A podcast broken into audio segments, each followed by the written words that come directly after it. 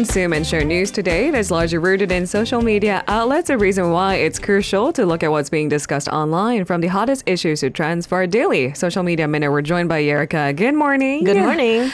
All right, so this is a story that has engulfed all of my social media and, frankly mm-hmm. speaking, major headlines. I mean, just the fact that these kinds of tours are offered, I think, shocked most of us. Yep. That was readily available. And of course, the missing submersible. So let's get the latest. Yeah, so I'm sure everybody knows by now The that- backstory, yeah. Yes, exactly. So the, this uh, this submersible, so it's not even a submarine. It, it's really small, compact to say the least. So we can't even classify it as a submarine, can we? It basically cannot go out into the deep sea alone. It has to be carried on a mothership. Yep. Yep. And uh, it, it's been missing since Mm-hmm. Sunday.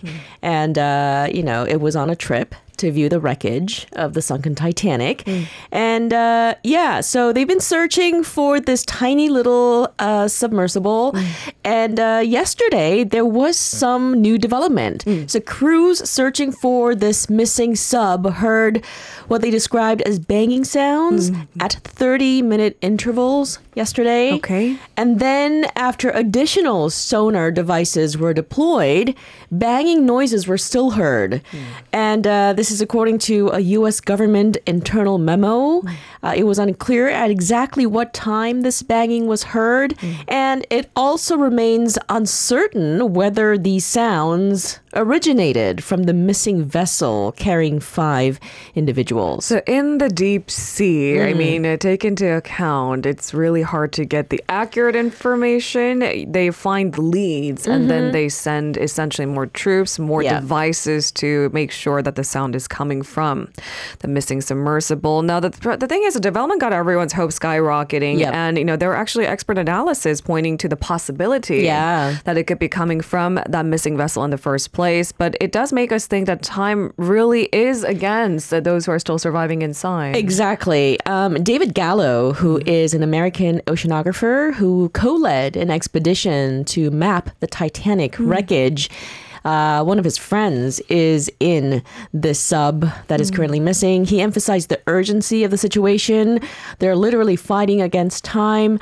Um, this is what he said quote, time is of the essence because once you have an area where you know that the bangs are coming from, you need to get assets there, whatever that might be, submarines, robots, over that spot to investigate. He said there's no time to sit and analyze. That's right, Yep. because uh, once you've analyzed it, it might be too late to Yep. get, let's say, for example, submarines down there to actually essentially pull the missing vessel Yep. up to the shore. Yes, that's right, and uh, that's that's going to be a tricky operation indeed. Even if they find this missing uh, submersible, Okay. uh, it's going to take a lot of time to actually, you know, conduct the the rescue operation. So the OceanGate, type, OceanGate Titan, Mm-hmm. excuse me, submersible disappeared during its descent to the Titanic wreckage in the North Atlantic Ocean on Sunday. You said right, June yeah, 18th. It went off the radar approximately one hour and 45 minutes Mm. into its planned uh, journey. Uh, the submersible uh, is now only has a few hours of oxygen remaining. Um, circumstances surrounding its disappearance still remain unclear.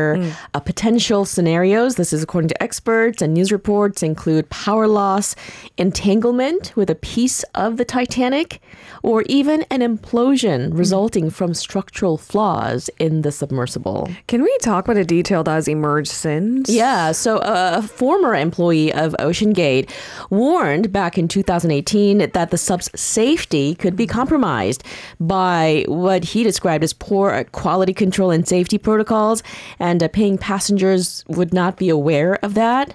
Uh, the same employee alleged that he was wrongfully terminated after raising these concerns about the company's refusal to conduct critical, non destructive testing of the experimental design of the Titan. It may be too early for us Yeah. to talk about uh, who's responsible for maybe not conducting uh, safety uh, quality checks. Yep. Um, I mean, it's- a former employee sounded the alarm years ago. Hmm. So has anything been done since? However, in the meantime, it's probably more important to talk about saving the human lives, right? That's right. Uh, the discovery of that very 30 minute interval banging sounds opened and opens up the possibility that the passengers may still be surviving. Yeah. It's prompted search efforts to be intensified. Yeah, you know, based on uh, this morning's latest news reports, I, I heard that the search area has now expanded to twice the size of the state of Connecticut. Okay, Yeah, it's so I mean, literally e- even before it was pretty expansive, Yep. and they've expanded from there further on. Okay, That's right. Um, you know, the conditions of the passengers. Uh, you know, you know. I've been thinking a lot about what it must might be down there. Um, you know, experts have said that uh, this vessel would probably extremely still, as well as the passengers. It's probably really cold down there Yeah. if there is a power failure. probably dark. Yeah, it's dark. It's completely dark.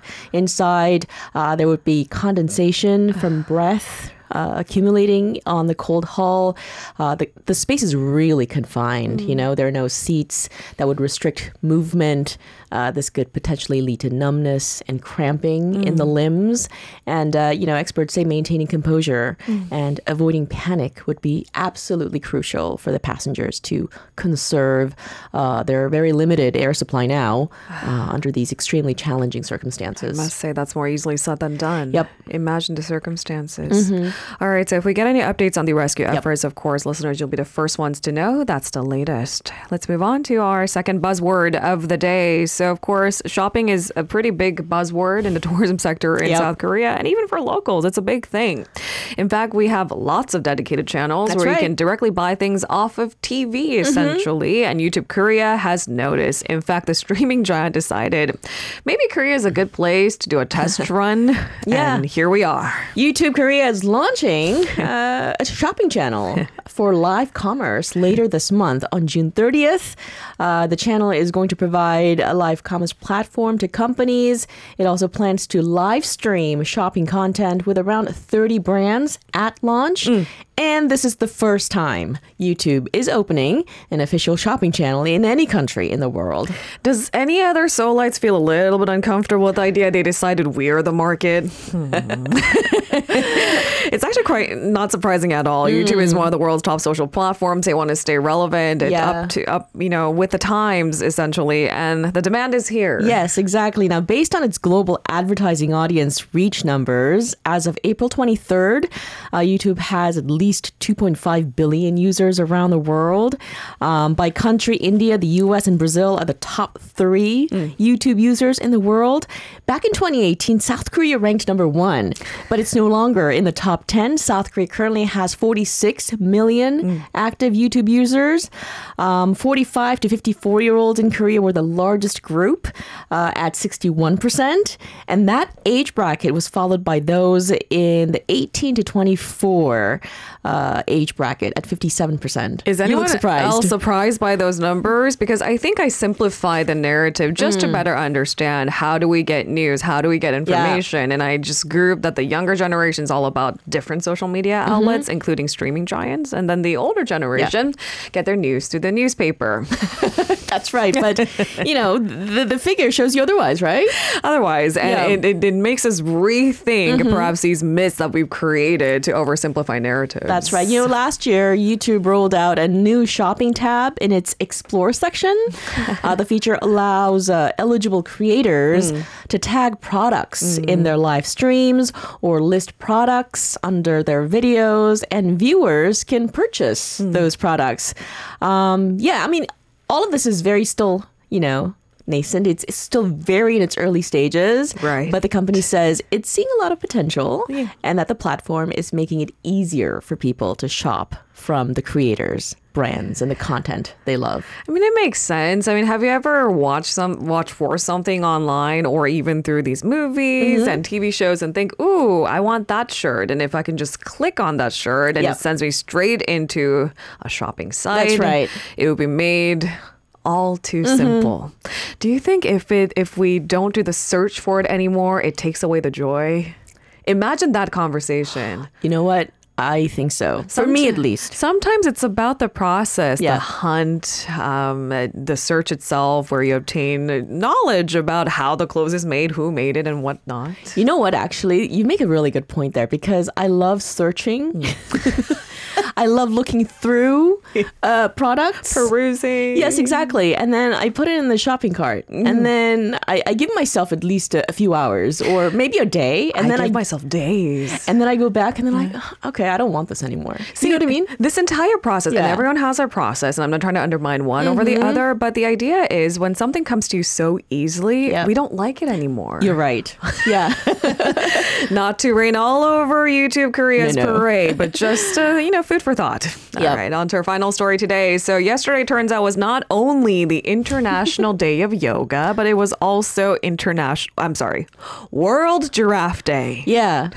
We literally have a day to celebrate everything. All things good. I mean, giraffes are good. Giraffes are wonderful. I mean, they look so strange to me. I mean, they're the closest thing to dinosaurs. Um, they look like They're super long they? necks. Yes, you know that uh, our producer's favorite animal in the world is giraffes? It's hard for me to ignore it. It was her main picture on her. Yeah, yeah. So yesterday was World Giraffe Day, and uh, Everland released uh, the name and photo of the recently born baby giraffe Maru in Lost Valley, which is the park's ecological safari. And let's be honest, baby animals are just all cute. It makes you feel warm and fuzzy, Yep. and sometimes that's all we need. That's right. This is the first time the information was shared on their social media platforms, including Instagram and YouTube. Yeah. So they get a lot of buzz. That's right. So Maru is a male baby giraffe.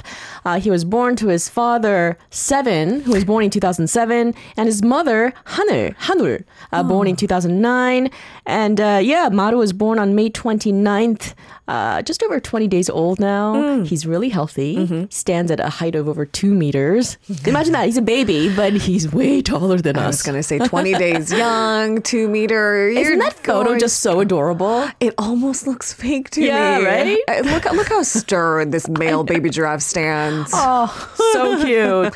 Anyways, uh, the name Maru is a pure Korean word that means sky. The name was actually chosen with the participation of uh, 860 customers at the Everland Zoo Neighbor Cafe Zootopia over a long weekend period starting from June 12th. Um, I have a question for you. Do you know why June 21st was designated as World Giraffe Day? Let's ask our listeners that question as well. June 21st, 21st, yeah. 0621. 0621. Does that mean something? Can we flip it on it? Does it spell out something? Uh, yesterday, by the way, was uh, summer solstice, and that's a clue. The longest Day of the summer year. day of it. Yeah. Uh, long necks. You're Yeah. kidding. No. Either that's, serious. that's so clever or so confusing. The fact that we had to explain it. But, Yeah. but, but now I can never forget. So maybe right? it's working. Sadly, the population of wild giraffes Ah. has dwindled to approximately 80,000 worldwide. Okay, so usually these animal days are designated to raise awareness about Mm. Yep, depleting yep. population in the wild. So there you have it. Yep. Happy belated Giraffe Day. to you too. See you tomorrow. See you Erica. tomorrow. If you're listening to our program using the podcast service, just a reminder that we do go live Monday through Friday, 7 a.m. Korea Standard Time. So tune in and help us make the show more informative by giving us your input. See you bright and early on Good Morning Seoul.